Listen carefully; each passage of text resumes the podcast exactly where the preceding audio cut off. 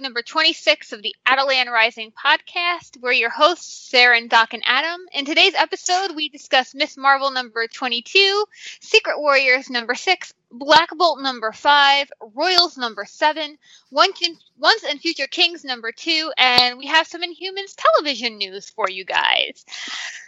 How's everyone? It's been a while. It has been a while, and because it's been a while, we have a whole lot to cover. Yeah, we have a whole list, which is good. 5 books. 5 really good books, actually. Yeah, wow. They were all awesome. So, I got my hair cut today. Ah. I have to tell you this funny story because I got my hair cut. It had been a really long time since I got my hair cut. They cut off like 5 inches, and she's styling it. Lord. And she's putting some goop and whatever crap in my hair to kind of give it some volume. And she stops and about halfway through and she looks at my hair and she goes, "Wow, your hair goes from 0 to 1980s in about 2 seconds. And then she had to go and tame it back down again because I had big 80s hair. Oh, you didn't go with it? You didn't like get some acid wash jeans and a... No, I did not. Oh, I could have made a thing out of it. No. I mean, I guess I could have gotten the acid wash jeans and the leg warmers and the Keds going on with the big oversized sweater hanging off the shoulder, but I didn't really want to do that.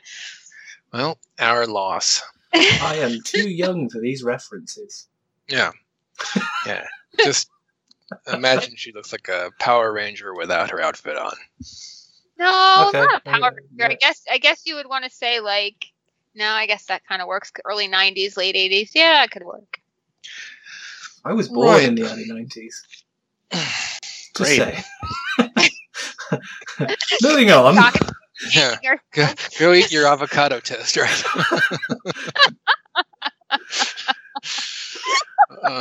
Why have you destroyed the restaurant industry and the housing industry and breakfast cereals? Adam, it's all your fault.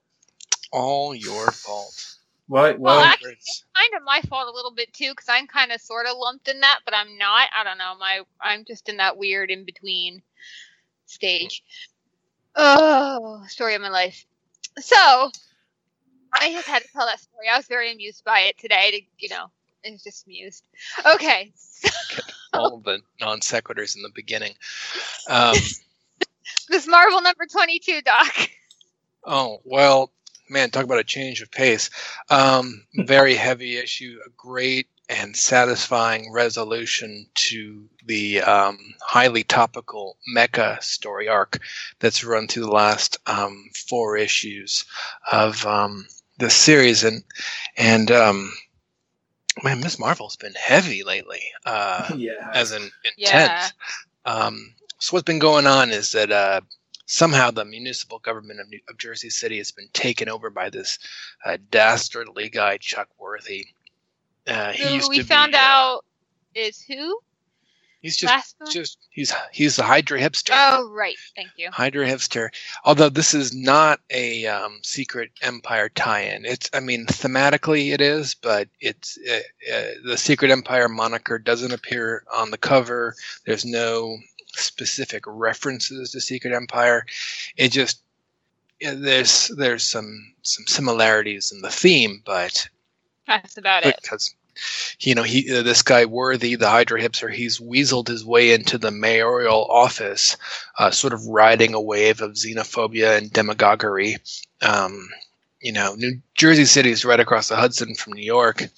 And the Marvel Universe, New York, is filled with all manner of superpowered beings, heroes, villains, mutants, and humans. And Worthy has kind of he's proposed making Jersey City free of weirdos, a place where only normal, non-powered humans are allowed. And through the power of fear and some sort of backdoor political shenanigans, he's been able to replace the mayor and institute this normies-only agenda. So he's got this. He's deputized all these goons who are wearing baseball hats to go round up anyone who doesn't fit in with their idea of what should be normal. This is led by his chief lieutenants, who are a couple of young villains named Lockdown and Discord.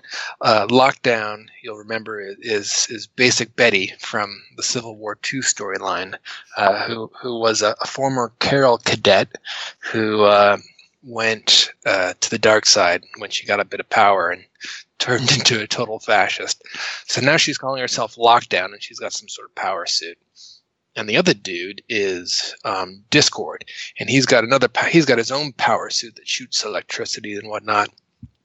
And it turns out that, well, first I should say that Lockdown had arrested a bunch of these folks, including Ms. Marvel's brother Amir, who possessed superpowers for a very short period of time during the last day of story arc, and that he tries to get Miss Marvel to surrender by threatening to kill Amir, and this whole fight breaks out when all of the Inhumans and people who have been deemed freaks run away and take refuge in the local Muslim community center, and the villains, they break in, which is just unheard of. And Discord, his electricity really hinders Ms. Marvel quite a bit. She's got a vulnerability to electricity. And in their final battle, she unmasks him and discovers that he's actually Josh, who is one of Kamala's oldest friends and classmates, someone she grew up with. And in turn, she removes her own mask, and Josh is shocked to realize that this enemy he has fought so hard against is someone he himself grew up with. And it freaks them both out. Nonetheless, the true identities doesn't change the predicament they find themselves in. I mean, Josh has decided this is who he's going to be. He's going to be this xenophobic asshole, and he's gonna let Kamala go and keep her identity a secret. But from here on out, they are enemies. And Ms. Marvel departs, sort of ingloriously flopping out of a window, and Discord covers her escape. Now, meanwhile, a large group of citizens have gathered to march in opposition to this unconstitutional actions of the Worthy administration. Front and center of this march is Kamala's sister-in-law, Taisha, and her best friend, Nakia.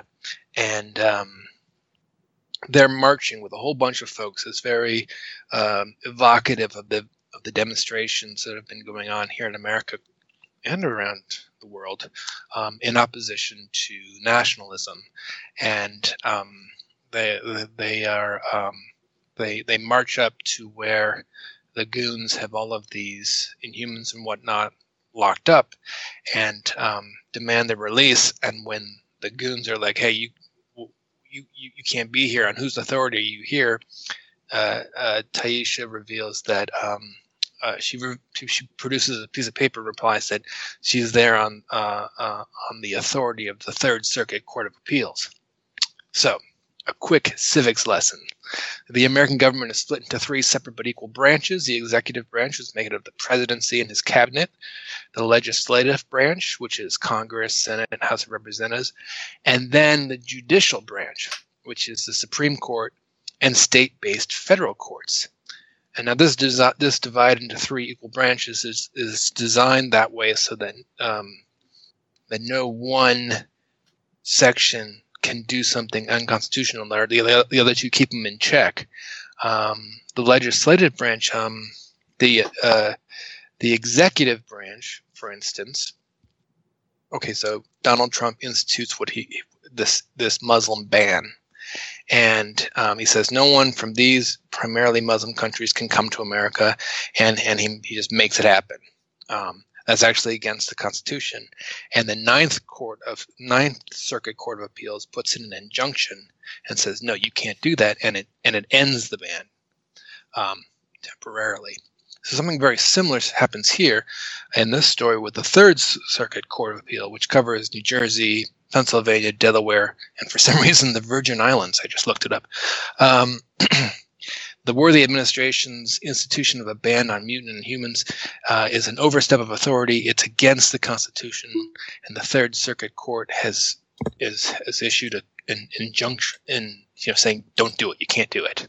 But Worthy's goons are armed. They think their cause is righteous. They're not going to give in to the mob's demands. This all changed, however, when the state police arrives to enforce the decision of the Third Circuit Court. Okay, so that was pretty wild. Elsewhere, Ms. Marvel, she's stumbling on the street. She's totally exhausted. She wants to help, but she's just too tired and depleted. You know, and she's feeling totally forlorn. You know, she's tired. She's discovered that a boy she's known since childhood has turned into a supervillain. She's reeling from the fact that Bruno still hates her. Half of Jersey City wants her gone. It feels like everything is gone wrong. Everyone's abandoned her. And just then, help arrives, and it's Lockjaw. Yay, Lockjaw returns. Lockjaw. He's always Lockjaw, there when you need him. Exactly. You know, just like it was shown in a recent issue of Black Bolt, Lockjaw seems to possess this sixth sense that enables him to know when his friends are most in need.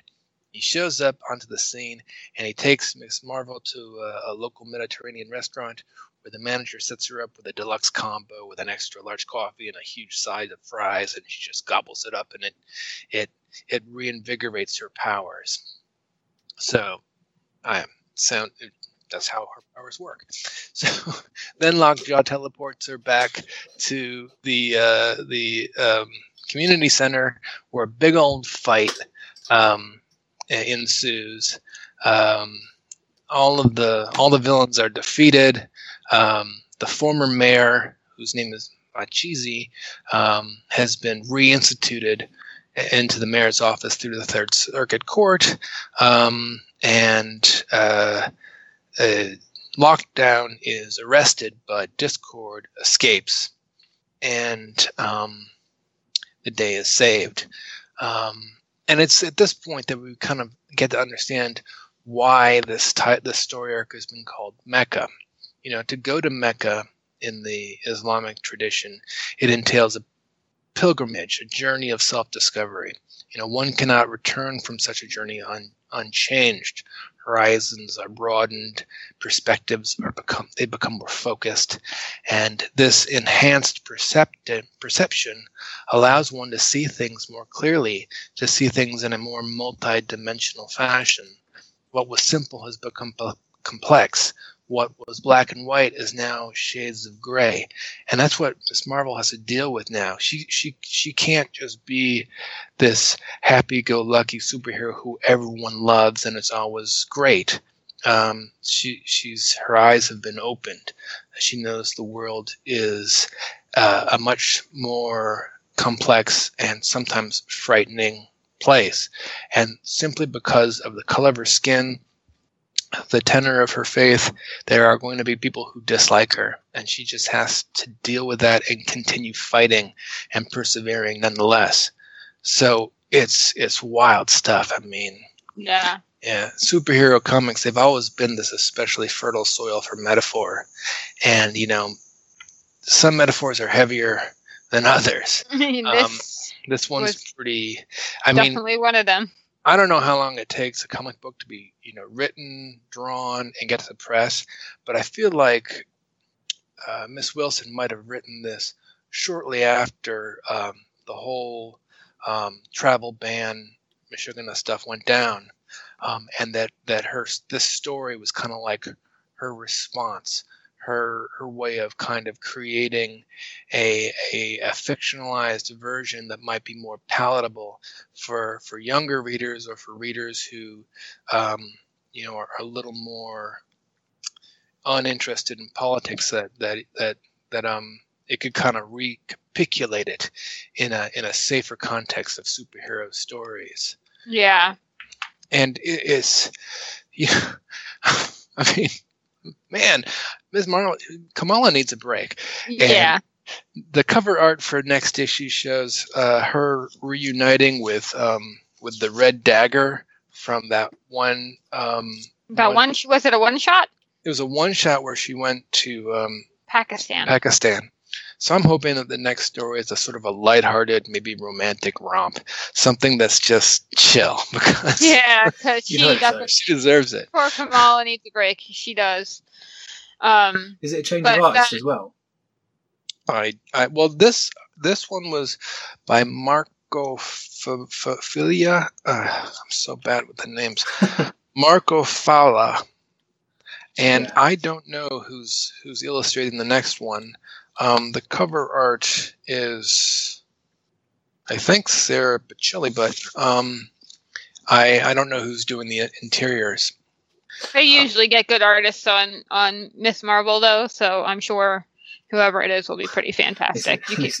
They seem to be getting good artists on all the Inhumans books, so that's true. Know. That is true.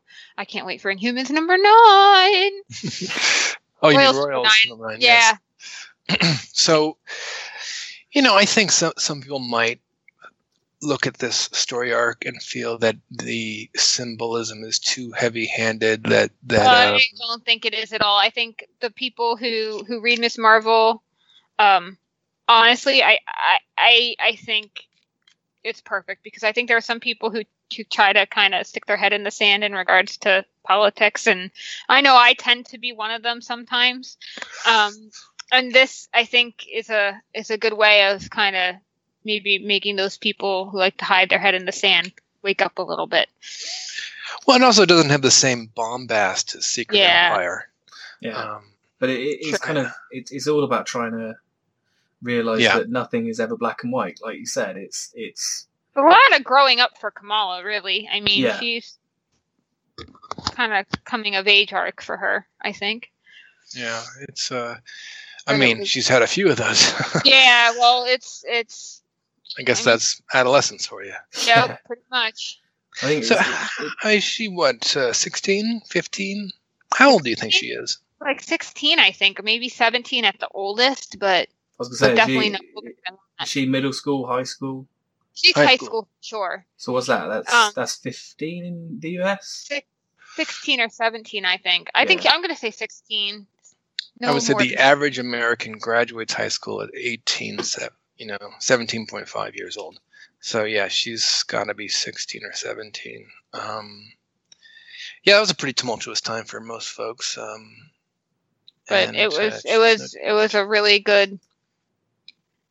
Yeah, yes, definitely recommend it.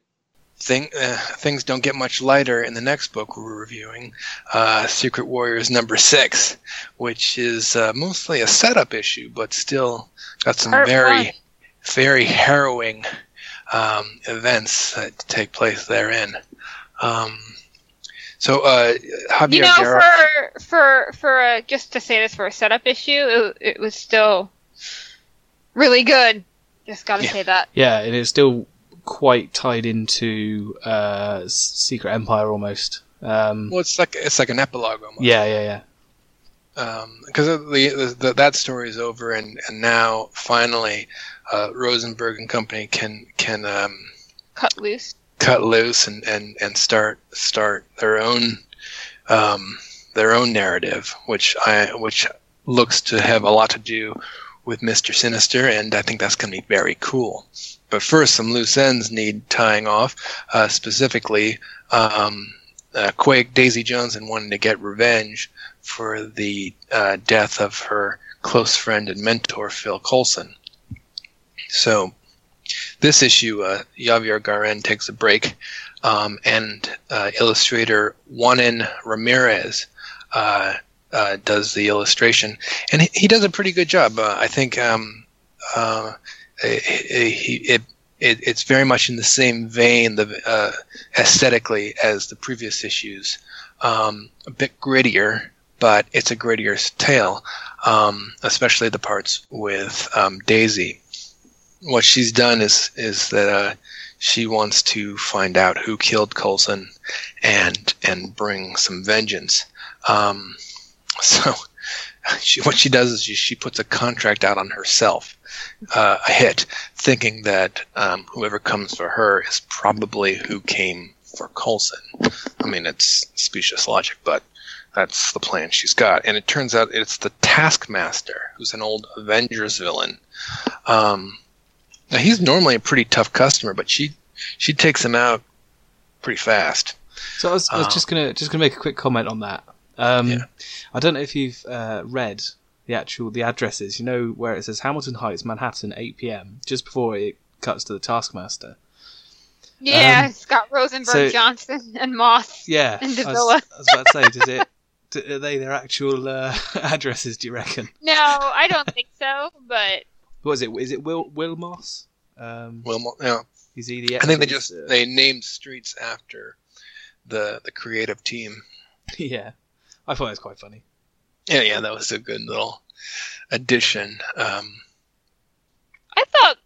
thought Taskmaster got caught at the end of Secret Empire, but I guess not. Yeah, he's sort of a go-to villain. He shows up all over the place. He was just in that Hawkeye's Legacy or Generations book or whatever. I need to read that. It's pretty good. Anyways, Daisy takes him out with very little trouble, and the dum-dum do get L&D. Yeah, and he's anatomically correct. Right. So she gets the information from him and finds out who it was who killed Coulson, and it turns out that the culprit is none other than the Merc with the Mouth, everyone's favorite fast-talking mercenary, Deadpool. I think Deadpool is not my favorite, but whatever. Deadpool used to be interesting, but maybe about 5 years ago. I got nothing against his fans. No, I don't mean that. I just before he sort of came He's on the just scene everywhere. Yeah, that's it. It's, yeah, overexposure. Kind of how Wolverine got to the point of. Yeah. So, just saying.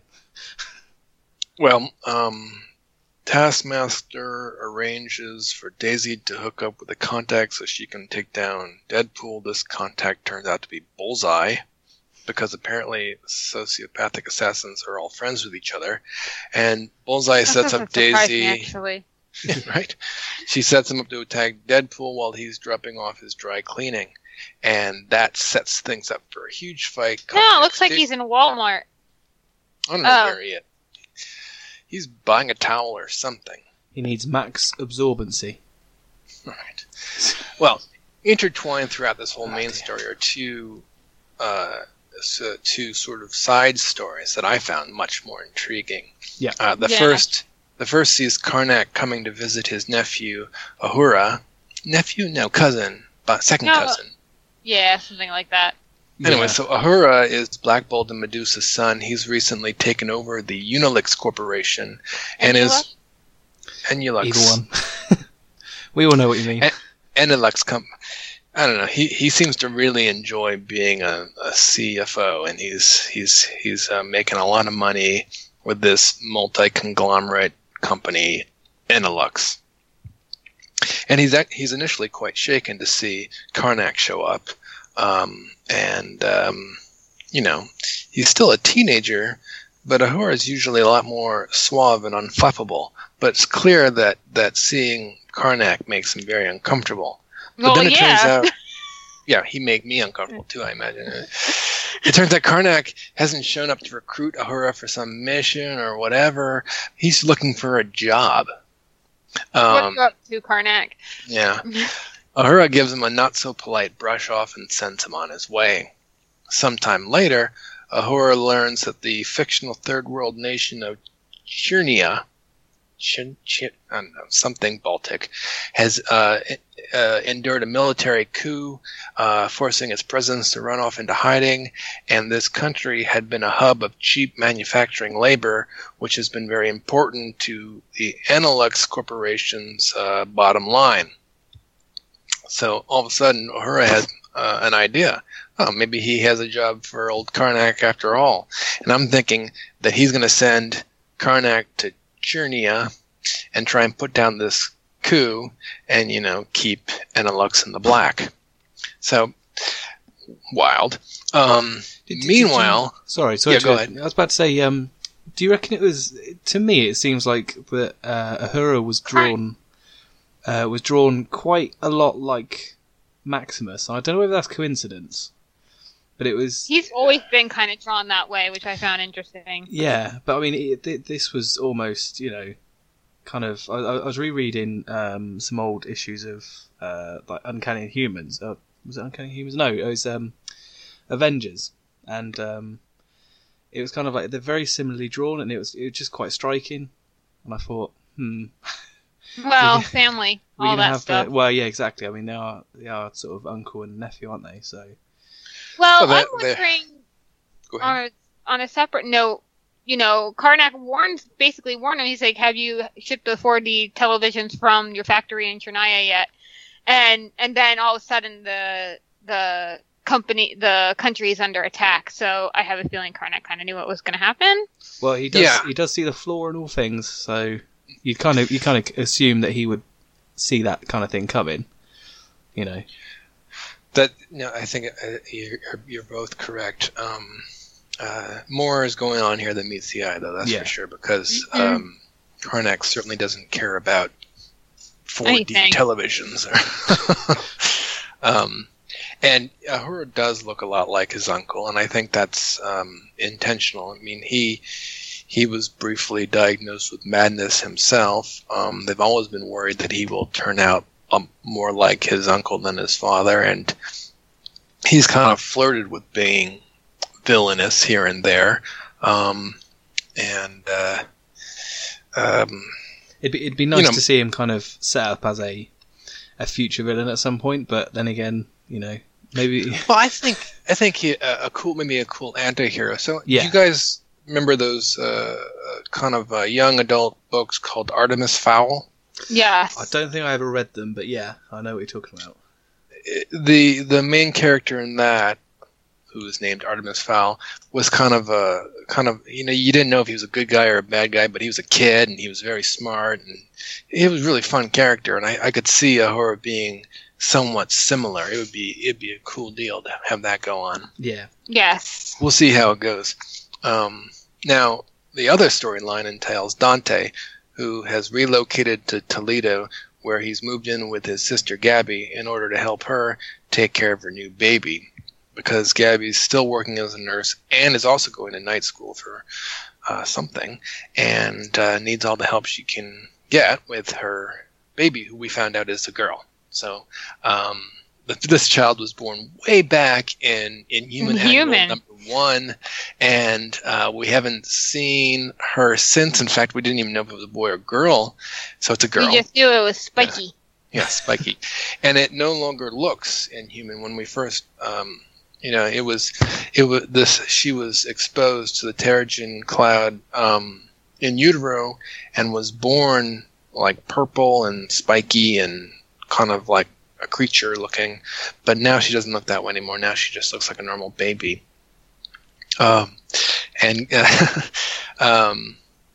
Thank you, Matthew Rosenberg, for touching on this plot point that many of us have been wondering about for years. That's all I got to say about that. There you go. Dante is is Skyping with Lunella. getting her to write a term paper for Gabby, because she's so overworked.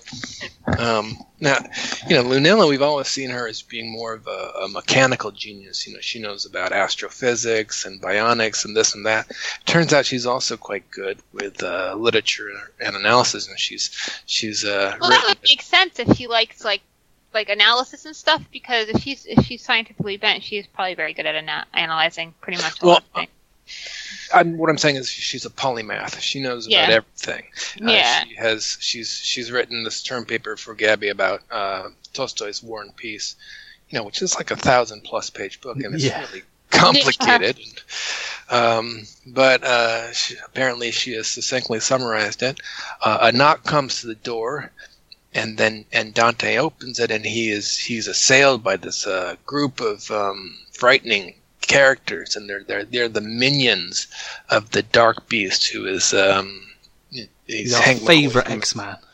Yeah, he's Hank McCoy from an alternate Age of Apocalypse universe, the really long and complicated backstory that I don't need to get into, but he's bad news, and he works for Mr. Sinister, and he's come to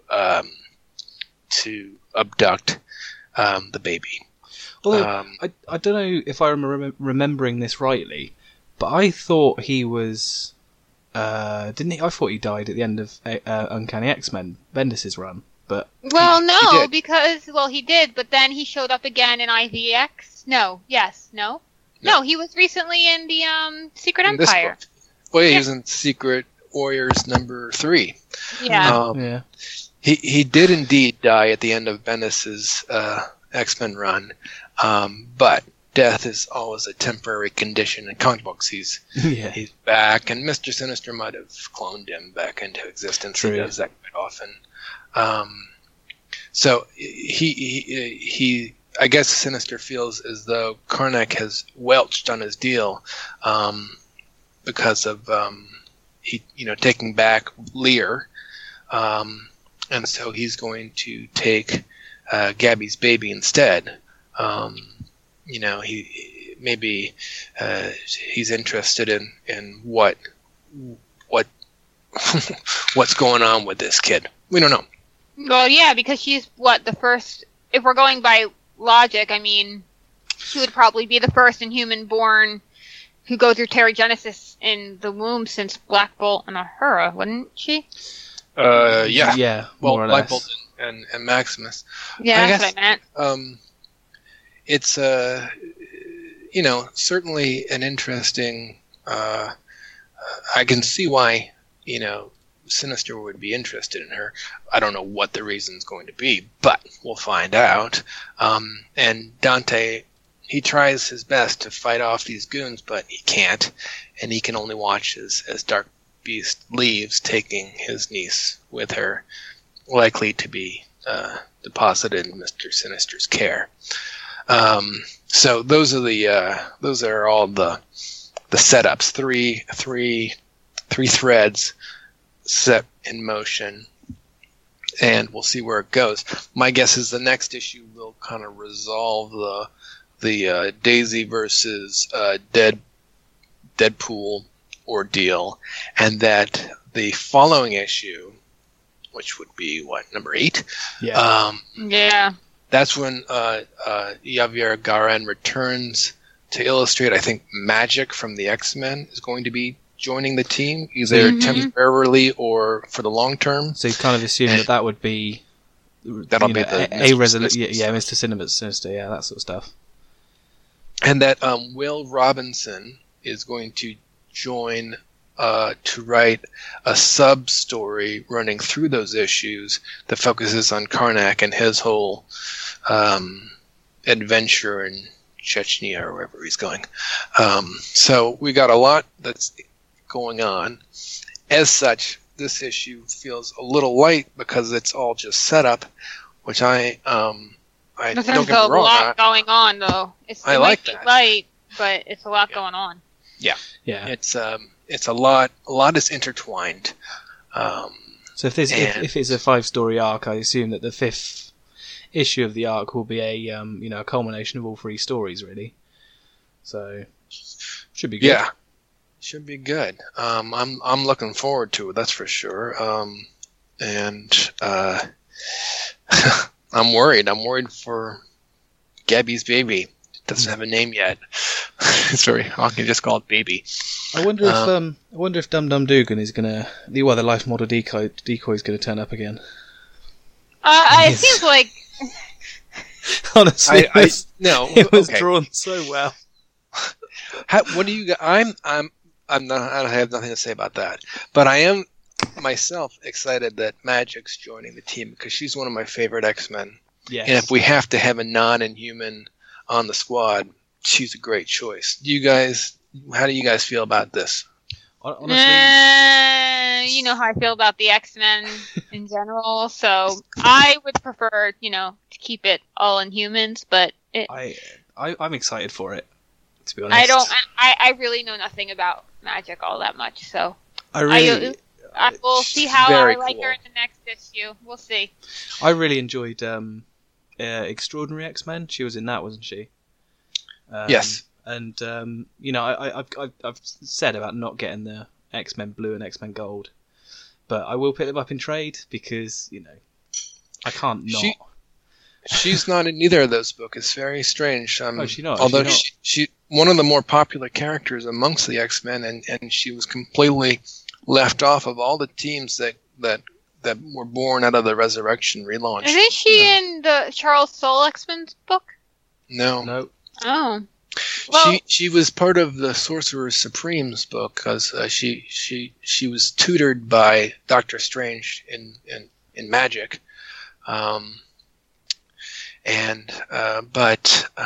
no, she right now, besides having some role in the whole Tian or Tillan Secret Empire stuff, she hasn't had much to do. I suppose the last time she was really involved in any sort of story was IBX, I suppose. Well, then I guess it's good that he's coming into the book, because if anything, her fans will pick it up because she's in it, and then they'll really like it, and then that'll boost sales. So, and she's a teleporter, so they don't have to write scene after scene of the team stealing cars and trucks and hauling a big dinosaur around in a horse trailer. Exactly. Why don't they just all jump on the back of the dinosaur? I don't get it. It's, you know, I don't know. I mean, how fast does a T-Rex run? Faster than we can. Yeah, that's true. But yeah. So it's fun comic. Good comic. I'm really enjoying Secret Warriors, actually. It's good. And I was happy to see how big their letters page was. We had 2 pages of letters that were really long letters, too, actually. So that was awesome to see. Guys, if you want to write, before we go into our next book, just so you know, write to Marvel about these books if you're enjoying them, so that they know and get feedback, because that's what helps keep our book on the shelf, I think. Even it's not just sales. So if you're going to write to Marvel, let them know how you feel about all their books. You can write to mheroes@marvel.com and mark okay to print. Please, please, please write them and let them know. They probably know who I am because I write them a lot. So just write them, let them know that you, whatever book, whether Secret Warriors, Black Bolt, Royals, Once and Future Kings, whichever book it is, Ms. Marvel, Moon Girl and Double Dinosaur, write to them and let them know. Although I think the Moon Girl and Double Dinosaurs is mondomarvel@marvel.com, because that's like the kids section, I guess. You're absolutely right. Also, tweet to them as well. Tweet to the creators as well. That's what I do. I mean, because creators tweet to Marvel. They appreciate all the feedback, so mheroes@marvel.com. They are. I love reading the letters pages. So mheroes@marvel.com and mondomarvel@marvel.com, I think, for Moon Girl. I like how Javier drew himself with a furnace of coffee with a as a dinosaur in here. They drew themselves a dinosaur that looks like a beanie, and it's great. So let's see. That seems to be the look. I guess I couldn't be an Inhumans writer because of my inability to grow a giant beard. Well, Charles Soule didn't have a beard, so you'd be fine. That's true, yeah. So, neither did Amy Reeder, as I imagine. Montclair, neither of them have beards either. So, see, you're fine. You could write an Inhumans. Neither did James Asmus, I don't think. Nope. Okay, well, so the current writers then. So at the moment, I think we're. Does Al Ewing have a beard? I think he does. Yes. It's like it's like Jason Aaron style beard. I mean, fair enough. Oh, what's the next book? Black Bolt number 5, which was. Oh, it was. Let's be honest, it was a bit heavy. I mean, just with the whole pet thing, it just kind of, you know, it got me right in the feels. Got you in the feels. It did, yeah. It was great. Yeah, I mean, Black Bolt's definitely an amazing, amazing comic book, and Saladin Ahmed, I guess, is going to have more books coming on down the line. Yes, I think he announced recently, didn't he? Yes, was he writing Punisher? Is that?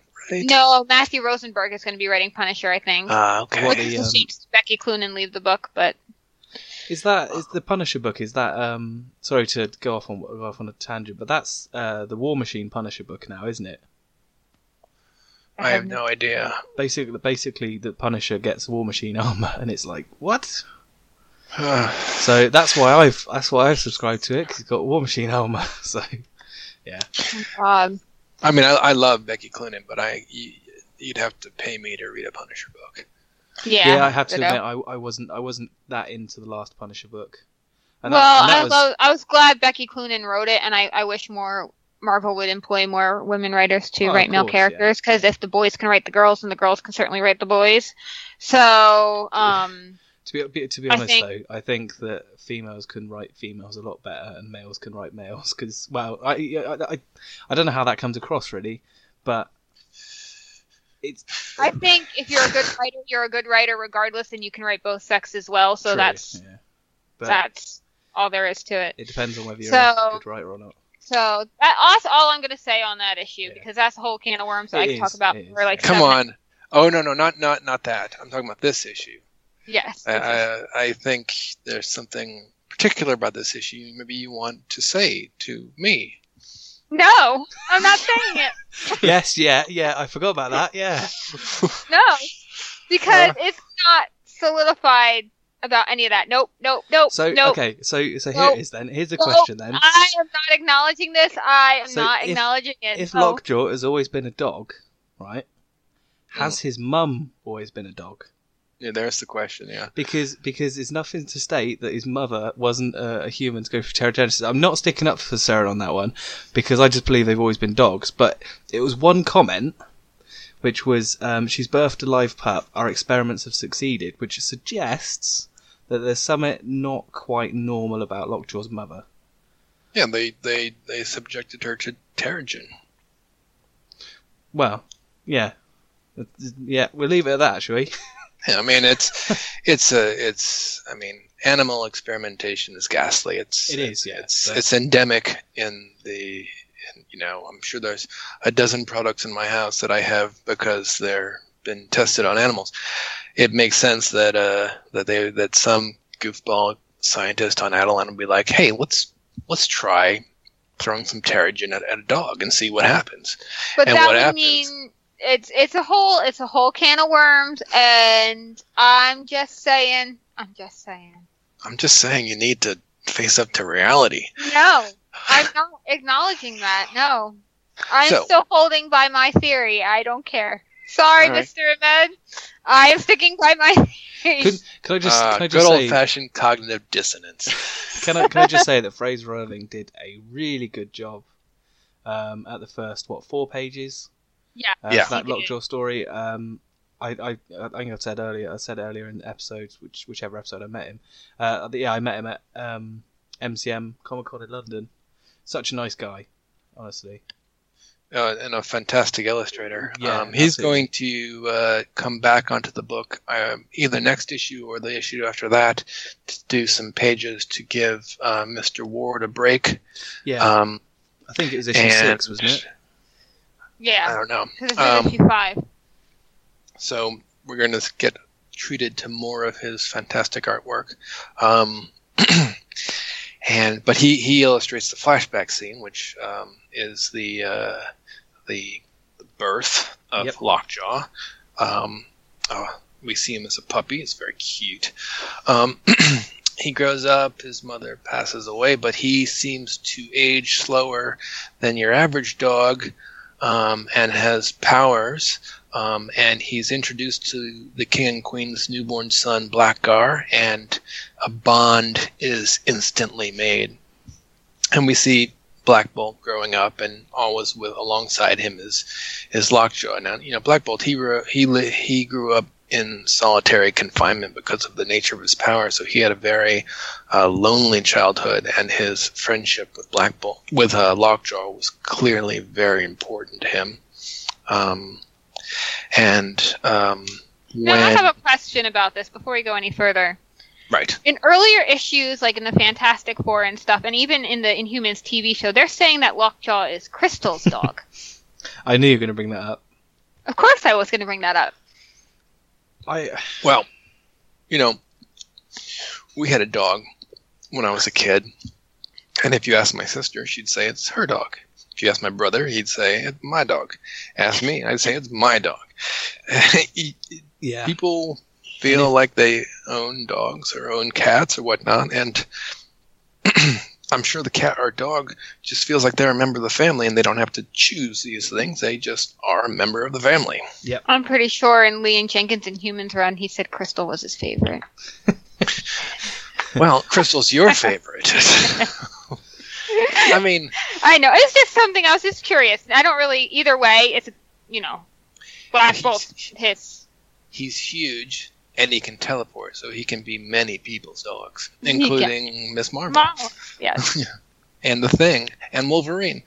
Yes. Yeah. Wolverine. Yeah. Anyway, so Lockjaw, he can sniff out that Maximus pulled a fast one and sent the real Black Bolt into space prison, and through hook and crook, Lockjaw went off in search using his, I don't know, maybe super sense of smell or something, or some kind of a...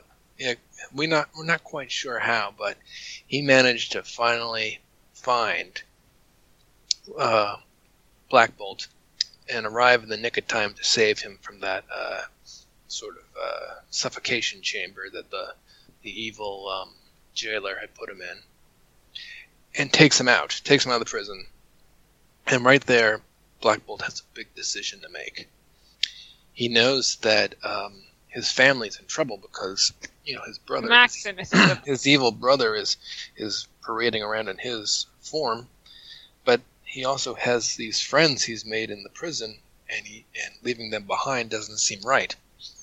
Ultimately, he decides, you know, Medusa, his wife or ex-wife, has proven herself a good queen, and she's more than capable to handle Maximus. That he can't leave these people behind. The new friends he's made, Blanky, the absorbing man, metal dude, and he returns to them. Now, this is something the old Black Bolt never would have done. He's always been his people first and foremost. That his duty as a king has led him to be kind of a lousy father, not a very good husband, but a good king. But he doesn't have to be king anymore. And he can finally maybe become a hero. And he goes back to the prison to save the friends he made. It turns out that time in the prison moves by much slower or faster, differently than it does on the outside. Crusher Creel, he had actually perished, but was once more resurrected, and he's surprised to see that Black Bolt has returned. Having been outside of the prison, this restores Black Bolt's powers, particularly his ability for molecular manipulation through his tuning fork or whatever. He turns off the power dampeners, which gives Creel back his powers as well. Then they save Blinky and Metal Master and Rava, the Skrull pirate queen, and they subdue the jailer's lackey, the Spider. And then... oh man, I don't know. The prison comes to life with its security systems, and these weird eyeballs on metal wings comes to fly and attack them, and it's just craziness. And in the mayhem, awesome. It's really well done illustration-wise. Yeah. I could never give it justice. In the mayhem, the Spider tries to escape, and in so doing, he zaps Lockjaw with a laser gun, and Lockjaw is wounded. And Black Bolt sees this, and he's just like, you know, fuck that. And he goes, he just cuts loose and kills the Spider with a blast of molecular energy. Now, Lockjaw's he's wounded, but it's not a fatal injury, and Creel convinces Black Bolt to leave him behind, and then he'll let him recover on his own, and they need to press forward, and reluctantly, Black Bolt agrees. And they venture deeper into the prison, and they find this weird control room, and the circuits come to life with Black Bolt's presence. The whole prison seems to be of ancient Inhuman design, and its machinery seems to be able to sense Black Bolt's lineage, and it activates automatically. The monitors flick on, and they are shown footage recorded ages ago of an event where the older wardens were accepting a new prison, and they watch this footage and they recognize a face that we're not shown. The reader isn't shown this face, but they all recognize it as the person they've come to know as the jailer. And it turns out that the jailer was once a prisoner, and he was an ancient Inhuman who possessed terrible telepathic powers that he used to feed off the emotions of others, like a psychic vampire. He was captured and put in prison, and somehow he took control of the prison, and he's been using it for countless years as a means to feed his insatiable hunger of, you know, feed on the agony of others. Advanced age or some other business has led him to dissect himself and put himself into various jars and containers held together by his psychic power, and then project an image of himself in the guise of the former wardens. So it's really creepy. Yeah, it is, but it's like awesome. Yeah, cool. It kind of reminded me of you know, the Dementors in Harry Potter. It kind of reminded me of that, the way they feed off of, like, you know, the whole, you know, psychically they feed off of, like, emotion and that sort of stuff. Yeah. So it's the Dementors, right? Yeah. They had a prison too, right? They did, yeah. Which is kind of you know, yeah, interesting. So now. His secret has been revealed. The jailer levels his final attack against Black Bolt and the others, and he uses his psychic power to manifest these ghosts of the various loved ones that they've lost. Creel sees his mom, who had passed away. Rava sees her two sons. Metal Master sees his former husband, whom he was forced to execute. I don't know who Blinky sees, but the ghost that Black Bolt sees, he sees a bunch of Madrox, the multiple man who died on Muir Island, but he also sees his mom and dad, whom he feels responsible for their deaths. And, you know, they all seem to understand that these are simply psychic manifestations, but this, you know, doesn't seem to matter. The jailer has thrown at them an enemy they can't ever hope to fight and defeat.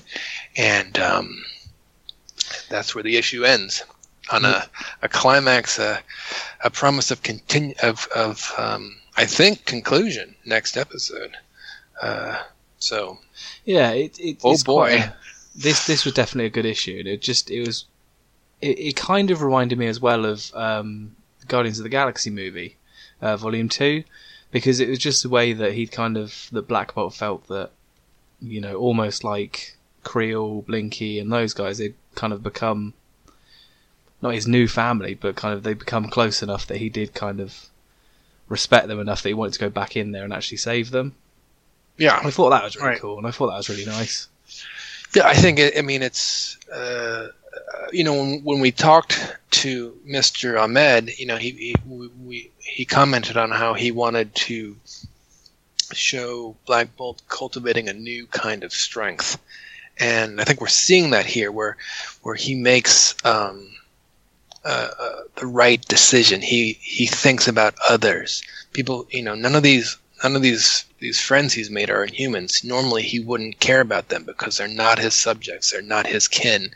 You know, he would have normally just left them behind without another thought. But his experience is this very humbling experience of being imprisoned and tortured and whatnot has kind of opened his eyes, and he goes back for these people because that's what a good person does. Yeah, and it's like character development. It's been brilliant for him, to be honest with you, because, you know, you go back to sort of like the Inhuman book where he was, you know, just he was with Maximus for the majority of that run, wasn't he? So, and he was kind of doing his own thing, off to the side. You know, Attilan, he only ever really cared about the Inhumans, etc., etc. It's kind of, it's definite character development. It's really good to see. So, yeah, makes me happy. Yeah. It was cool, and I loved Lockjaw's involvement, and you know, we're already seeing previews or cover art for upcoming issues. Yeah.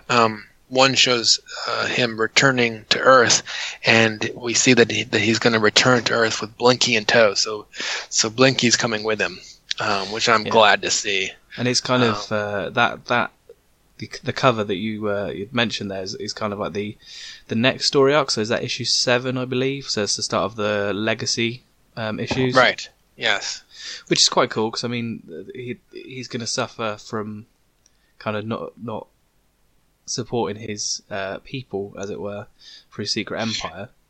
Well, I think he's still. I think he's going to be put on trial for the mutant deaths that he was responsible for. Yeah, that's true. Which, yeah, let's not go into that one. Well, it's hard to get around it. Yeah, but I mean, again, going back to what Sarah was saying about the letters pages, there's a nice picture of Christian Ward and his baby girl in the back. Yes, nice. It's a great picture of him, and you can. And he looks so freaked out. What is this? It's a baby. You know, and I think that the sense of excitement and anxiety that obviously Mr. Ward was feeling prior to the birth of his daughter really translates into the excitement and anxiety on the page. I mean, these pages are just vibrant. Oh, yeah. And I mean, the illustration, I just can't put into words. It's so cool. I think your baby is making. Yeah, that's he's using his own sonic powers. Yeah, Fonzie, come on, buddy. But yeah, I mean, I've said it before. I've said it again. I've said it in the review on the website. I adore Christian Ward's art. Like, yeah. Quite honestly, he's one of the best artists Marvel have actually managed to grab. So and I love the way that he works in conjunction with Mr. Ahmed. I think the two of them are really well suited, and it's he would think they've been writing comics together for years. Yeah, yeah. But I just love the way he manages to just pick out detail. Like on one of the pages he's got like a Black Bolt with a nice purple outline, just to show a bit of a definition of him. I love that. I could read about his art all day. The scene where he's fighting the flying eyeballs is quite electric. That would make for a cool poster or whatever. Yeah, definitely. But yeah, I mean, you can go and see my review of it on the website if the listeners want to. Yeah, I'm glad that you put that review up. I was happy to see that. Yeah. I the one comment about Lockjaw, I did mean as a joke, which is the one where, what do you do when somebody knocks out your dog? You absolutely decimate them. Yeah, well, I mean, it's you don't mess with Lockjaw. No. And also, I noticed in the letters pages, our friend who won the poster, Wolf Warner, was in the letters page, which is quite cool to see. Ah, cool. Nice. So, that's cool. Moving on. So the 7th issue of Royals was quite something. We find the Royals embroiled in the deadly Snark War, and Maximus finally gets unleashed. Kevin Libranda is doing the illustration again, and I think he is a great fit for this book. I mean, I'm really looking forward to Javier Rodriguez coming on board, but until he does, I'm super enjoying Libranda's illustrational style and the colors provided by Jose Villarabia. Good stuff, this one. So, right, the Snarks. They're this warlike. Yeah. They have their own theme song. They're this warlike alien race who first appeared in the pages of Power Pack. And they're kind of half insect, half reptile. They're weird, and they possess the technology. Kind of cool, actually. I think they're cool. Yeah, they're neat. They have the technology to harvest the special abilities from superpowered beings. So if they captured the Thing, they could make themselves rocky. They had captured a sorceress from the Chameleon race and took her power. So now they have laser abilities and gravitational manipulation abilities, mist powers. I don't know. And last issue, they abducted Gorgon. And they killed Cal Blackbane, which is a goddamn tragedy because Cal Blackbane was awesome. Yeah, it was. So they've got Gorgon in this machine, and they're going to take his powers, and they're listing off the other members of the Royals, like who they plan on taking, so that they could harvest their powers. And it's kind of cool the way they describe each of the Royals. Someone actually asked me on Twitter about this, and it was a fun little discussion we had. But go ahead. Well, you tell them then what were the various sort of nomenclature they used for each character. So I was asked who the Elemental, the World Shaper, the Mind Taker, and the Heart Thief were. The Elemental is Crystal. The World Shaper is Flint. The Mind Taker, I think, is Max, and the Heart Thief is Swain. Yes. So it was. I think you're right. It was really cool. But they see Medusa as being kind of lame because her power has abandoned her and she's sick, and so they're not interested in her. They just want to kill her, and Gorgon is just seething with rage at the thought of it. And he's captured. He can't do anything. Elsewhere, Flint, Crystal, and Swain are all made comfortable as the guests of the Universal Inhumans. Flint spars with the Centurion, known as Metallic Titan, while Crystal makes small talk with the others. Swain sits off alone. She's afraid to commingle with the others without Maximus there to mute her empathic abilities. The vision of guilt that Ronan the Accuser had forced her to endure seems to have really shaken her confidence, and she's doing poorly. The Universal Inhuman from the Badoon world, known as Dar Ko'ek, comes. She notices Swain has sequestered herself away from the others, and she goes to see what's troubling her. At first, Swain mistakes this gesture as a romantic ovation. She's like, no thanks. And that's kind of emblematic of how lost she feels. She just doesn't trust her powers. And she's in constant fear that she might unwittingly coerce others into feeling what she wants them to feel, either consciously or unconscious. And, she's thinking back about her girlfriend, Panacea.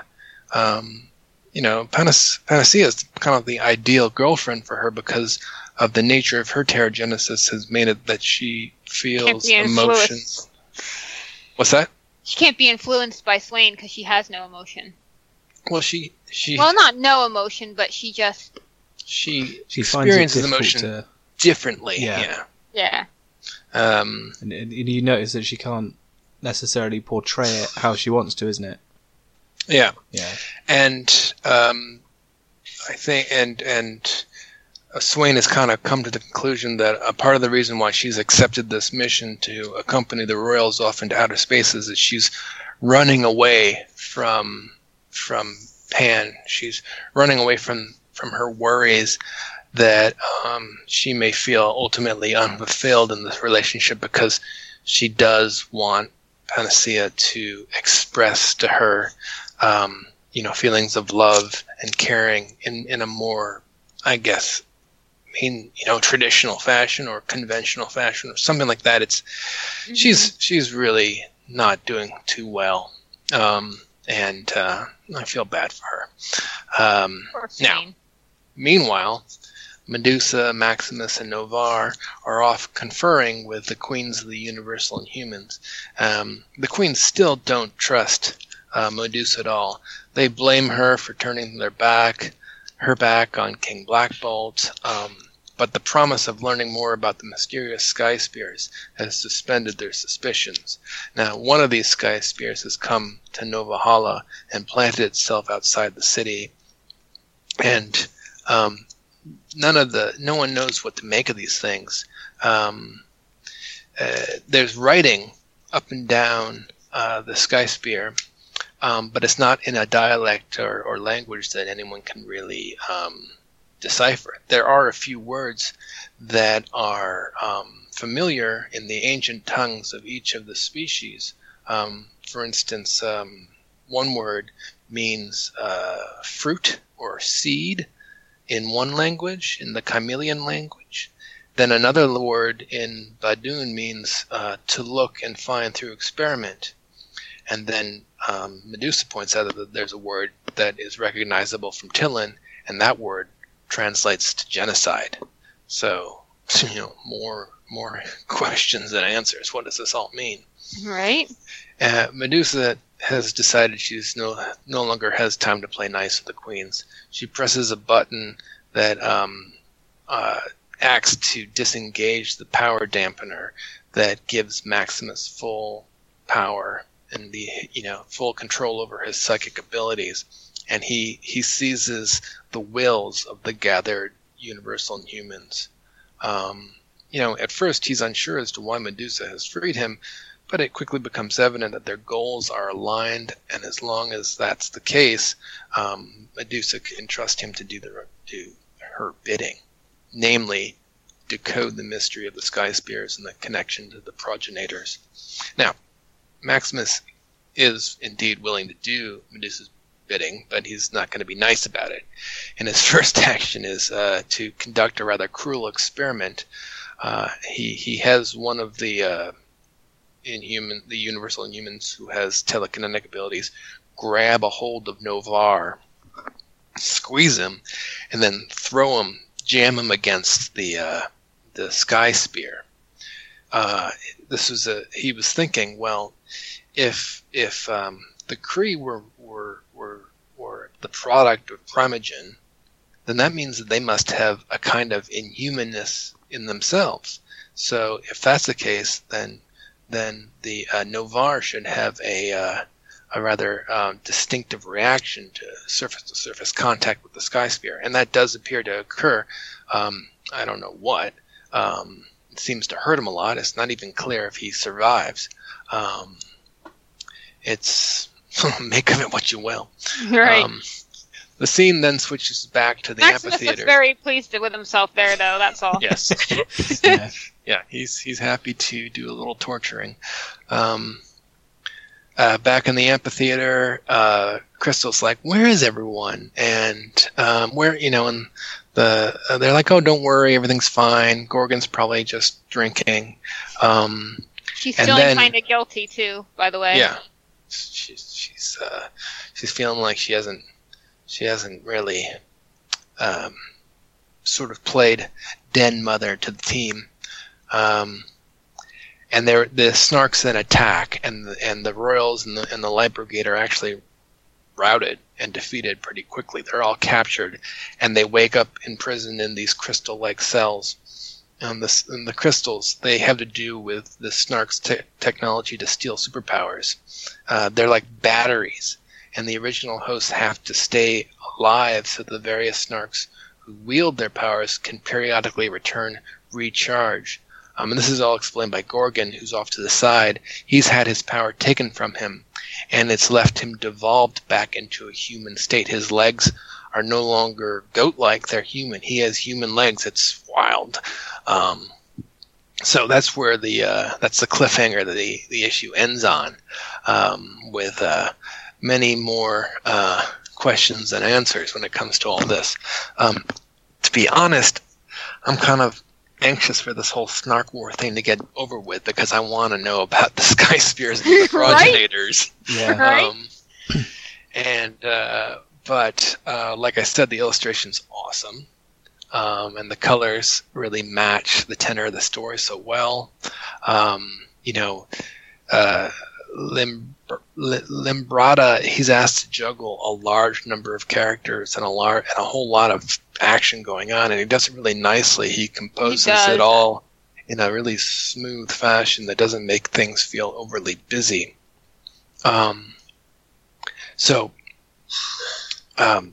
Sky Spears has been a mystery percolating in the pages of Inhumans comics way back to what the Free Comic Book Day first issue of Uncanny Inhumans. Yeah, so about three years now we've been wanting to know what these things are, and we're I'm getting impatient. It was something that I saw that was quite funny. Was just the fact that Maximus kind of, almost like confirmed kind of what I'd thought right back when they were first in Uncanny Inhumans, which is the way that they were always around fairly big major cities, or at least big populations, as in, he said in this one that There was one city that the Universal Inhumans live in one city, so there's they only got one skyscraper. So they only got one skyscraper, whereas the Terrigen Cloud ended up causing Terrigenesis for so many people, and you kind of expect that to be around global hotspots of people. Right. So, which is kind of what I suggested way back when. Yeah, and that was that. Well, yeah, how the sky spears were all in major populations of people, and that's where there were big bouts of Terrigenesis. Yeah. So it's kind of like I think what the example I used was the fact that it was kind of the north of Africa, south of Africa, and then there was east and west. But north and south, obviously, you've got like Cairo in Egypt, and maybe Johannesburg in. Johannesburg's in South Africa, isn't it? Yeah. Yeah. So my geography's not great. I don't know what the East and West would be or equate to, but I'm pretty sure the majority of. Well, as I recall it, in Uncanny Inhumans number 5, it was explained that the Sky Spears have plugged themselves into Earth in an isometric fashion, equilateral to one another, so that they overlap. The cloud has covered, has circumnavigated the entire globe, so that instead of being concentrated into by a city, it's actually trying to get the entire circumference. And that it's different on Nova Hala because all the Inhumans are actually consolidated in one place and thus only need one spear. So I think, obviously the spears are connected to the progenitors. And it must be some way of them monitoring their experiment. Or something like that. Yeah, I think the words, what was it? Seed, genocide, and experiment, or examine. Yeah. They're quite, suggestive. Examine would be one of the nicest ones to go with, really, because it's it's a little bit Big Brother-ish, but it's the least violent. Put it that way. Well, Al Ewing, he went into great depth about the history of the Celestials in Ultimate Squared. So I don't know if the progenitors are going to be akin to the Celestials or completely separate. I think it's it'll be one or the other. I think they're going to be completely separate. Or they might be separate, but they might have a tie to the Celestials somehow. Because knowing Al Ewing, he's going to find a way to tie it all together because that's what he does. Well, the way the Celestials operate is that they seeded planets with life that was meant to be dynamic, and if that life evolved in a fortunate fashion, they would allow it to continue. If it didn't, they would extinguish it. And started, kind of like burn the harvest and start a new one.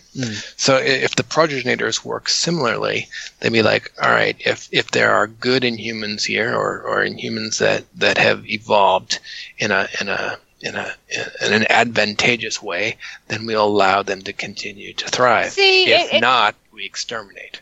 Well, it seems to me like both the Celestials and the progenitors kind of remind me from the Titans from World of Warcraft, which is kind of a similar deal.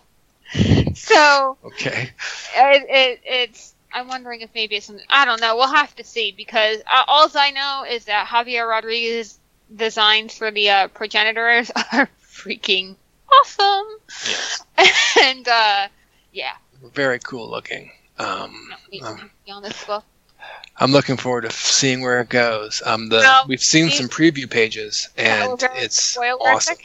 Yeah, I'm so excited. I'm so excited to have Javier Rodriguez on this book. Not that I don't love the current artist, because I do, but Javier's definitely one of my favorites, if not my favorite. So he's definitely. I think after the, was it Maya's leaving, and then a bit of a, difficult time with. Well, we've had a couple of artists since then, haven't we? So Tom Sellis and Will Robinson. Both of them are great illustrators. I just didn't think they fit the feel of the book very well. I think that John Boy Myers leaving, his departure was rather sudden, I think. Yeah. It really threw things off, and that the Royals as a title has finally got its footing back, and is these last two issues have been really great. Mm. And it has been. The Royals is living up to its status as being kind of like the flagship of the Inhumans, and it's awesome. And people who want, because I've been seeing this a lot lately, that it seems like people are kind of still the people still like hating on the Inhumans and saying, oh, it's blah blah blah blah blah blah. And I'm sitting there going, clearly they're not reading Royals or Black Bolt right now, because it's everything. Both those books are everything an Inhuman book should be. Yeah. So if you're complaining that like the royal family's better off in space and all of that, you need to start reading Royals, because the royal family is off in space and it is fantastic. So yeah, there was an interesting article on the avclub.com, talking about how, the way in which the Inhumans TV show or the movie debuted was so kind of like disheartening. But at the same time, the Inhuman comics are in the middle of a renaissance that is kind of flying under the radar. I mean, it's obviously not flying under our radar, but this reviewer, it was nice to see, because I agreed with it, was saying, "Yo, if you want to read some really good wild comics, check out what's going on in the Inhuman books. Yeah. Don't worry about the TV show." And be turned off by the lackluster review. Forget about TV. If you want good comics, check out the Royals, check out Once and Future Kings, check out Black Bolt. They didn't give a shout out to Secret Warriors, but I will. I agree. I mean, this is just top notch comic storytelling, and maybe this golden age will come to an end if the TV show isn't a success and Marvel loses its motivation to push these books. But I'm just going to enjoy it while I can, because it's super awesome. Yeah, it's definitely like, good. And the artists we're getting, I mean, with Phil Noto and Natasha Bustos on Noon Girl, and we've got, obviously, Javier Rodriguez coming on to Royals, and he said he would stay on the book as long as we'll have him, which will be forever. We're chaining you to this book, Mr. Rodriguez. You don't have a choice. No, he's seriously my favorite. I love him. I'll follow him to whatever book he's on. So, yeah. That's what we need to talk about is that, unfortunately, the way that things work is solicitations tend to be spoiler-filled. We already know who is hooking up with whom in future issues. And do you guys want to talk about that? I don't know. Do they want spoilers? I guess we can spoil that a little bit. If you don't want spoilers, then in the edit I'll stick in the timestamps of where to go to. So this is Adam in the edit, just to let you know you can go to 1 hour, 24 and 45 seconds just to avoid any spoilers for the upcoming issues of Royals. Yeah, so we'll spoil this a little bit, so... Yeah, I need to process it, because it's a weird one for me. Yeah, it is. And so, yeah, let's do that. So, spoilers starting now. Issue 8 is going to see Gorgon and Medusa become a couple. Yeah, I'm not sure how I feel. Not a fan. So what is that all about? So the thing is, right, is after IVX, it seemed like they were rekindling things. Things were going to get better.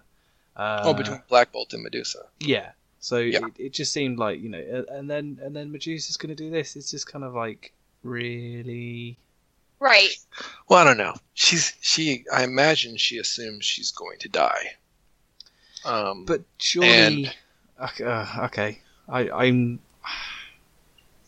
don't know.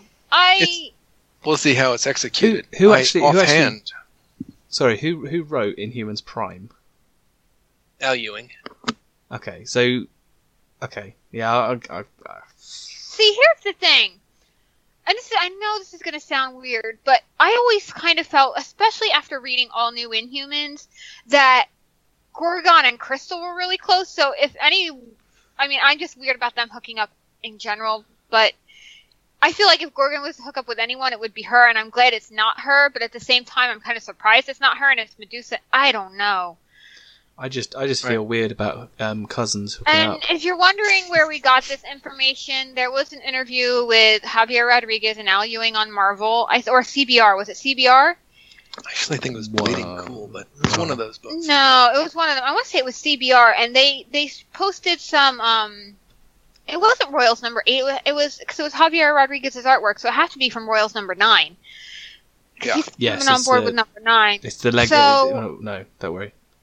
Well, and like Maximus is just making fun of them, saying it wasn't him. He didn't manipulate them, and it wasn't. Swain, because they cancel each other out, that these two are grown adults. And Crystal's like pissed because she just doesn't think it's right at all. I just think she's a grumpy towards Maximus in general, and rightfully so. So I just I guess we know that Novar does survive because he's there reading a music magazine, right? Oblivious, right? But it was really a showcase of Javier Rodriguez's artwork, which I was so happy to see, even if it was a spoiler, because that whole page sequence and how Crystal travels through the page and Maximus is just awesome, and I'm so happy. My theory right now is that they've been kind of Gorgon has been crushing on Medusa for a while. Medusa thinks she's going to die. She doesn't want to die alone. She accepts his ovation of romance or whatever, and that this is actually a build-up that somehow Gorgon is going to be able to trade his life for hers, and that that I still think he's going to be the one who dies, but that he's going to get this sort of well, who do you think is going to go to? Who do you think is going to undergo the secondary pterogenesis? Medusa. Yeah. That's what I was thinking too. Yeah, I think that's I'm going to call it there because I reckon that she's just going to kick ass afterwards. Yeah, and I don't know what that's going to look like. And I had to fight off a rather obstinate X-Men fan who came after me on Tumblr saying another one? that the Inhumans were stealing the whole idea of secondary mutation because that's a theme that's come up a lot in the X books of late. And I pointed out that secondary pterogenesis actually debuted in a 1975 issue of the Inhumans. So they came up with it first. It's not copying. Did he come back at you, or she? No, they just die. They just throw grenades and run. It's always anonymous too. Yeah. Well, it's my fault. I tell you to turn off anonymous, and you don't. And I'm beginning to think that you kind of like these sometimes obstinate talk. I'm beginning to think you're a bit masochistic. No, if or at least you're amused by them, because some of them really are kind of stupid. You've been like, it's not just X-Men fans that come at you like this though, and I'm pretty sure. I don't know. I just think it's funny. Some of the he gets it on a daily basis, Adam. Like, you should see some of it. It's pretty funny. I do occasionally go over there. I do occasionally look at it, and I just think, yeah, I'm gonna leave now. Oh, I think it's fun. I mean, it's funny. It's funny when they make a comment, and they. I remember a few months ago now, they're making a comment about royal families and that sort of stuff, and it was kind of like, why would royal families intertwine and marry their cousins and stuff? And I was like, I think I made a comment along the lines of pretty much every royal family on the planet at the moment is still related, and it was kind of like, well. Attilan at its height was a population of roughly 2,100 people. You didn't have any choice. Everyone was related. Yeah, pretty much. Ugh. Well, now we can say that pterogenesis all over the earth has, expanded the gene pool. So yes, there's that. Just count them all up to Attilan. Attilan's going to be like a major city now instead of just like a the small town. So, I guess spoilers are over. Spoilers are over, and my voice is growing hoarse. Let's do Once and Future King and put a hand to this thing. I loved this issue. I did too, yeah. It was really good. Just Phil Noto's art again. Phil Noto's art is brilliant. He's also him and Christian Ward both draw adorable lockjaws. I just got to say that. Yeah. It's a funny thing. I mean, this book is so filled with continuity blips that I think Will Moss is like, you know what, Mr. Priest, tell your story. I'm not going to micromanage it. Which is good because it's still a really awesome story. Yeah, because Lockjaw's a puppy in this issue, and in the same week, Black Bolt shows Lockjaw being full grown when he meets baby aged Black Bolt. So it just doesn't line up at all. But you know what? Who cares? Continuity is fun, but if it gets in the way of a good story being told, then 86 it. And that's clearly been done. Yes. A lot of different stories are going on at the same time. And I think that Priest and Noto do such a great job of intertwining things. They're a really good team. So that it doesn't feel jumbled, because a lot is going on. In Manhattan, Maximus, Medusa, Black Bolt, and this alpha primitive known as Alicia they've escaped Attilan and they've come to Manhattan, and it turns out that all the technology that Alicia had used to try and assassinate the living Terrigen was provided to him by Bentley Whitman, who would go on, is this guy, a scientist, who'd go on to be the supervillain known as the Wizard, who was a thorn in the side of the Fantastic Four for years. I think he's actually still active. Yeah. And it turns out that Alicia was a regular alpha primitive that was taught to read. The Inhumans who taught him to read were punished, and Alicia ran off. He somehow made his way to America and ended up enrolling and graduating from Empire State University, which is the sort of Marvel equivalent of Harvard. It's where Peter Parker went, yada, yada, yada. So this guy, although the Xenogen mist or whatever the slave engine is, it devolves bodies, but it doesn't seem to devolve minds. Because although this guy has the body of a Neanderthal or whatever, he clearly is just as smart as anyone, was able to learn to read and graduate from this prestigious university. And now he wants to go back and free his people and destroy the slave engine. And Bentley Whitman has chosen to help him because he sees the slave engine as a threat against humankind, because it can devolve regular humans into alpha primitives and make them into slaves for the Inhumans. So now the young royal family needs to decide, do they join forces with this guy, or should they trust him? Now in this telling, Maximus appears to have telepathic powers along with his mind control powers, and he says that he reads Whitman's mind and says he trusts him. I don't know if that's just a red herring, but that's that. Well, Maximus. Yeah. We also get this great flashback of Maximus. He first being diagnosed with something, I would assume schizophrenia or some type of schizophrenia, and a doctor telling him he needs to take these pills, these capsules, in order to keep his madness at bay. And he thinks back to the events that resulted in the deaths of his parents, and he can choose to remain lucid, take the medication and accept that he was partially responsible for his parents' death, or not take the pills, let the madness take over, and in so doing assuage this guilt, sidestep it, blame it all on his brother.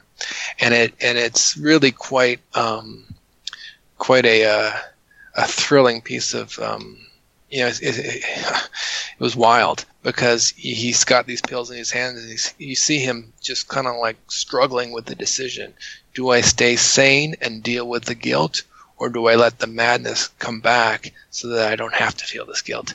And it was really neatly done. Quite an interesting counter telling of the story compared to Royals #3, where it was quite different. Meanwhile, the living Terrigen, who we all know will go on to be called the Unspoken, he sends the Seeker and young Karnak to go to New York and fetch the Inhumans. The Royals. He seems to think, and I don't know if he's saying this because he believes her or he's just being magnanimous.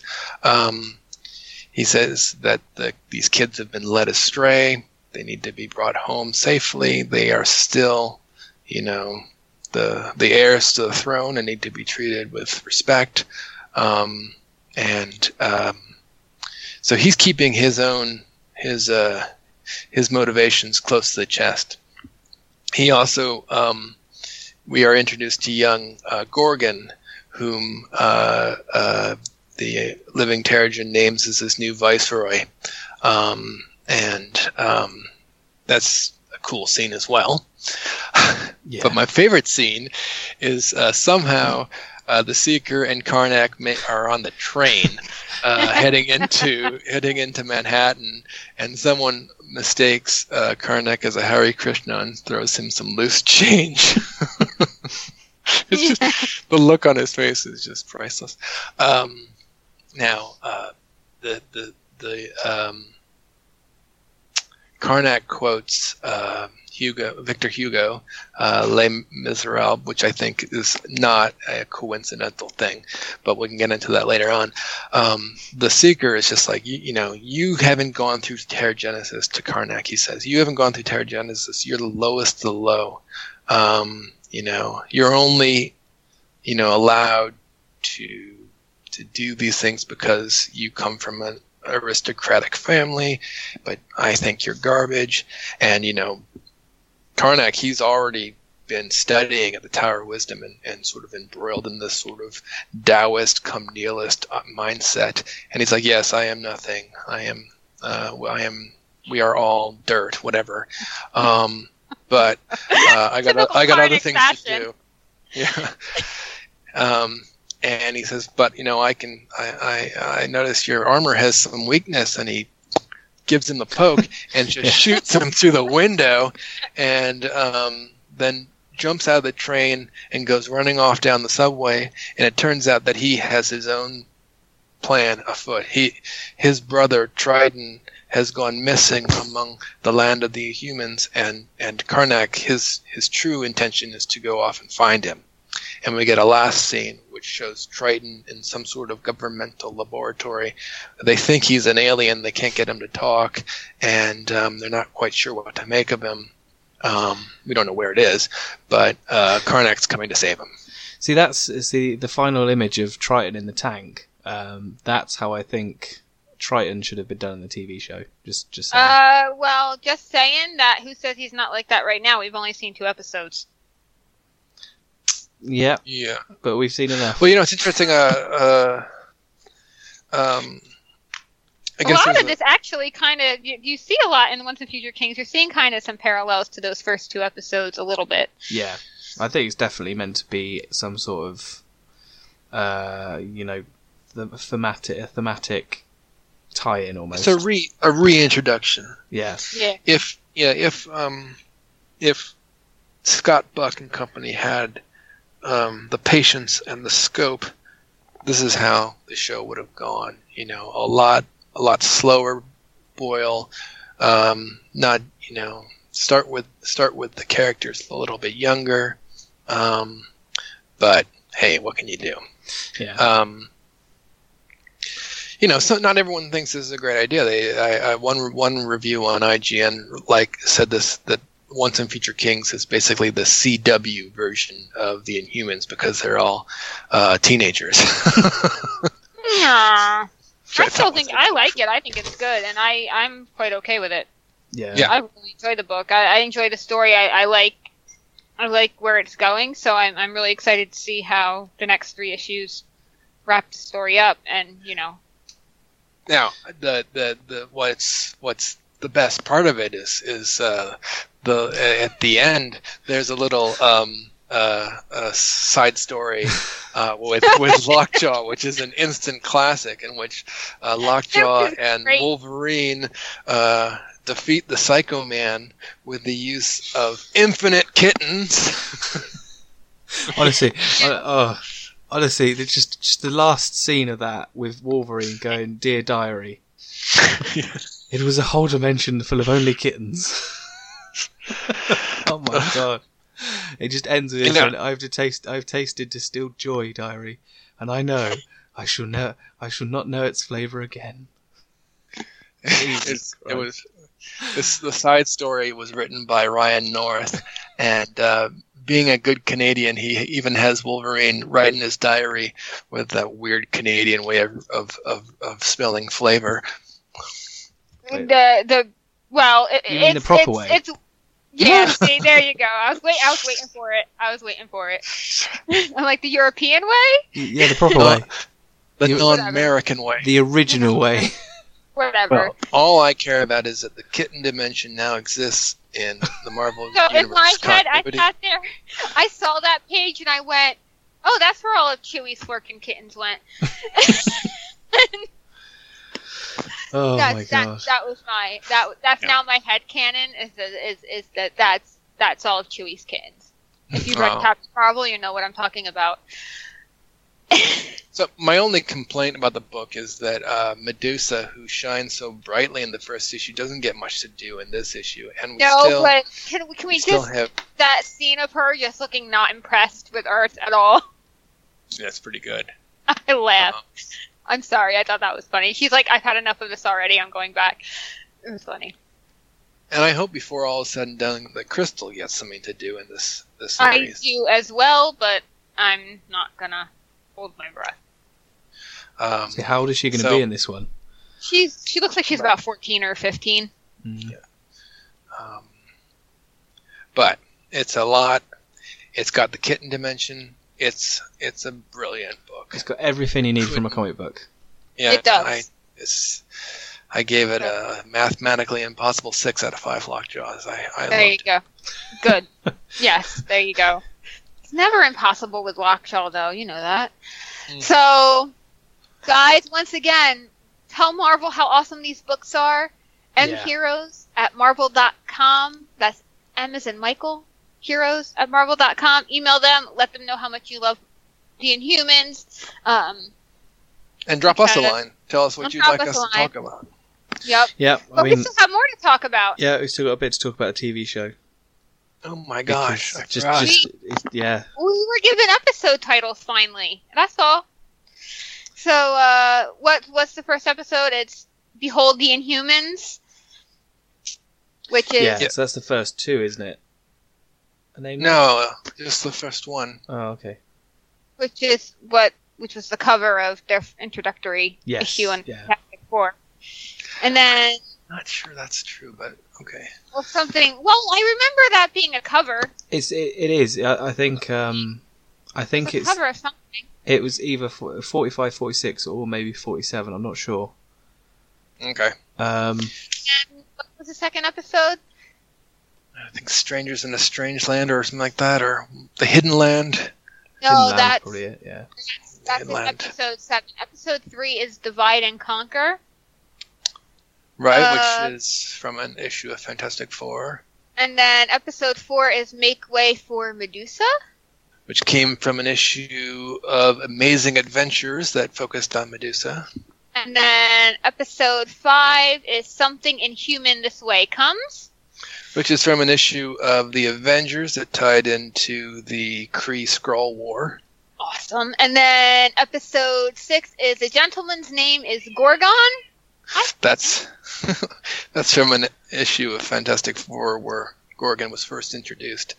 And then episode 7 is Havoc in the Hidden Land.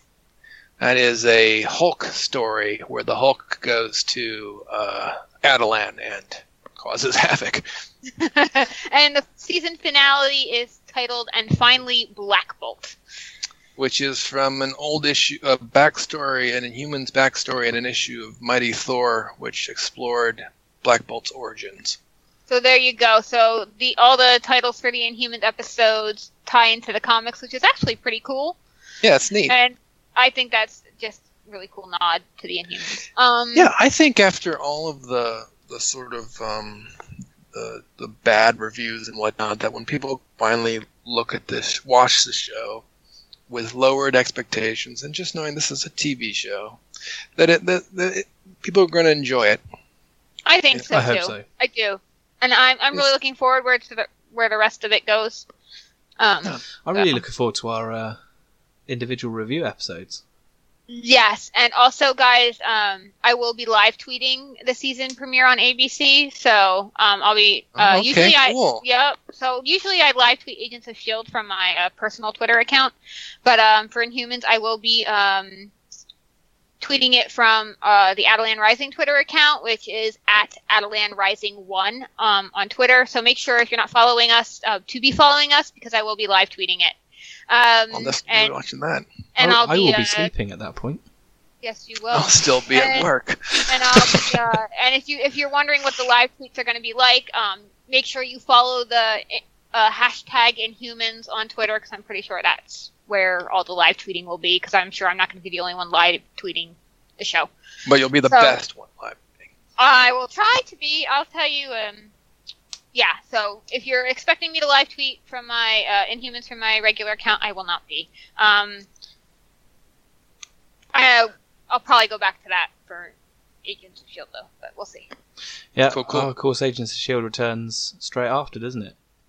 I keep hearing 2018. I'm very confused on that.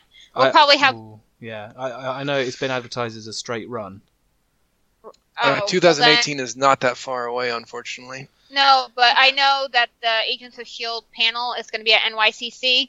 Unfortunately, I will not be at NYCC on Friday, so because I got a new job, so I will not be able to take off. I started a new job that week, so I will not be able to take off. So on that Friday, so I will miss every panel. I was there like six I wanted to go to, and I will not get to any of them. But hopefully I'll be able to get to the Agents of S.H.I.E.L.D. panel, which means my whole Saturday will probably be shot. But that's okay. And before we take off, I just wanted to give a shout-out of thanks to Saladin Ahmed for reposting some of my fan art on his Twitter. That was really an honor and exciting to see. That was really cool, yeah. I remember that. Cool. And I was like, hey, I have some of his stuff, because I have his title. I think we all started a thread about that, because it's more than just me and you that have been sent it, and it was kind of cool to see the other stuff as well. Yeah, it was. So that really made my day. Yes, that's awesome. You can also email us at the show at attilanrising.com, or find us on Twitter once again at attilanrising1. And or on Tumblr at Humans Forever. Yeah, just that goes straight to Doc, so he can handle all you trolls. Yep. Trolls are welcome. Yeah. I thought you said troubles, not trolls. Troubles and trolls. Yeah, if you want to go to, just type down, oh no, today. Yeah, please no more asks about your UTIs. That's anything but that. You're not that kind of doctor. He's not that kind of doctor. I am not that kind of doctor. All right, guys. Although I was able to answer the question. Hey, Doc, is this normal? And I'll send you a picture. Oh, my God, don't. Oh, my God. On that note, guys, the show at AttilanRising.com, at AttilanRising1 on Twitter, and until next time. Thank you very much. Thank you. Oh, y'all.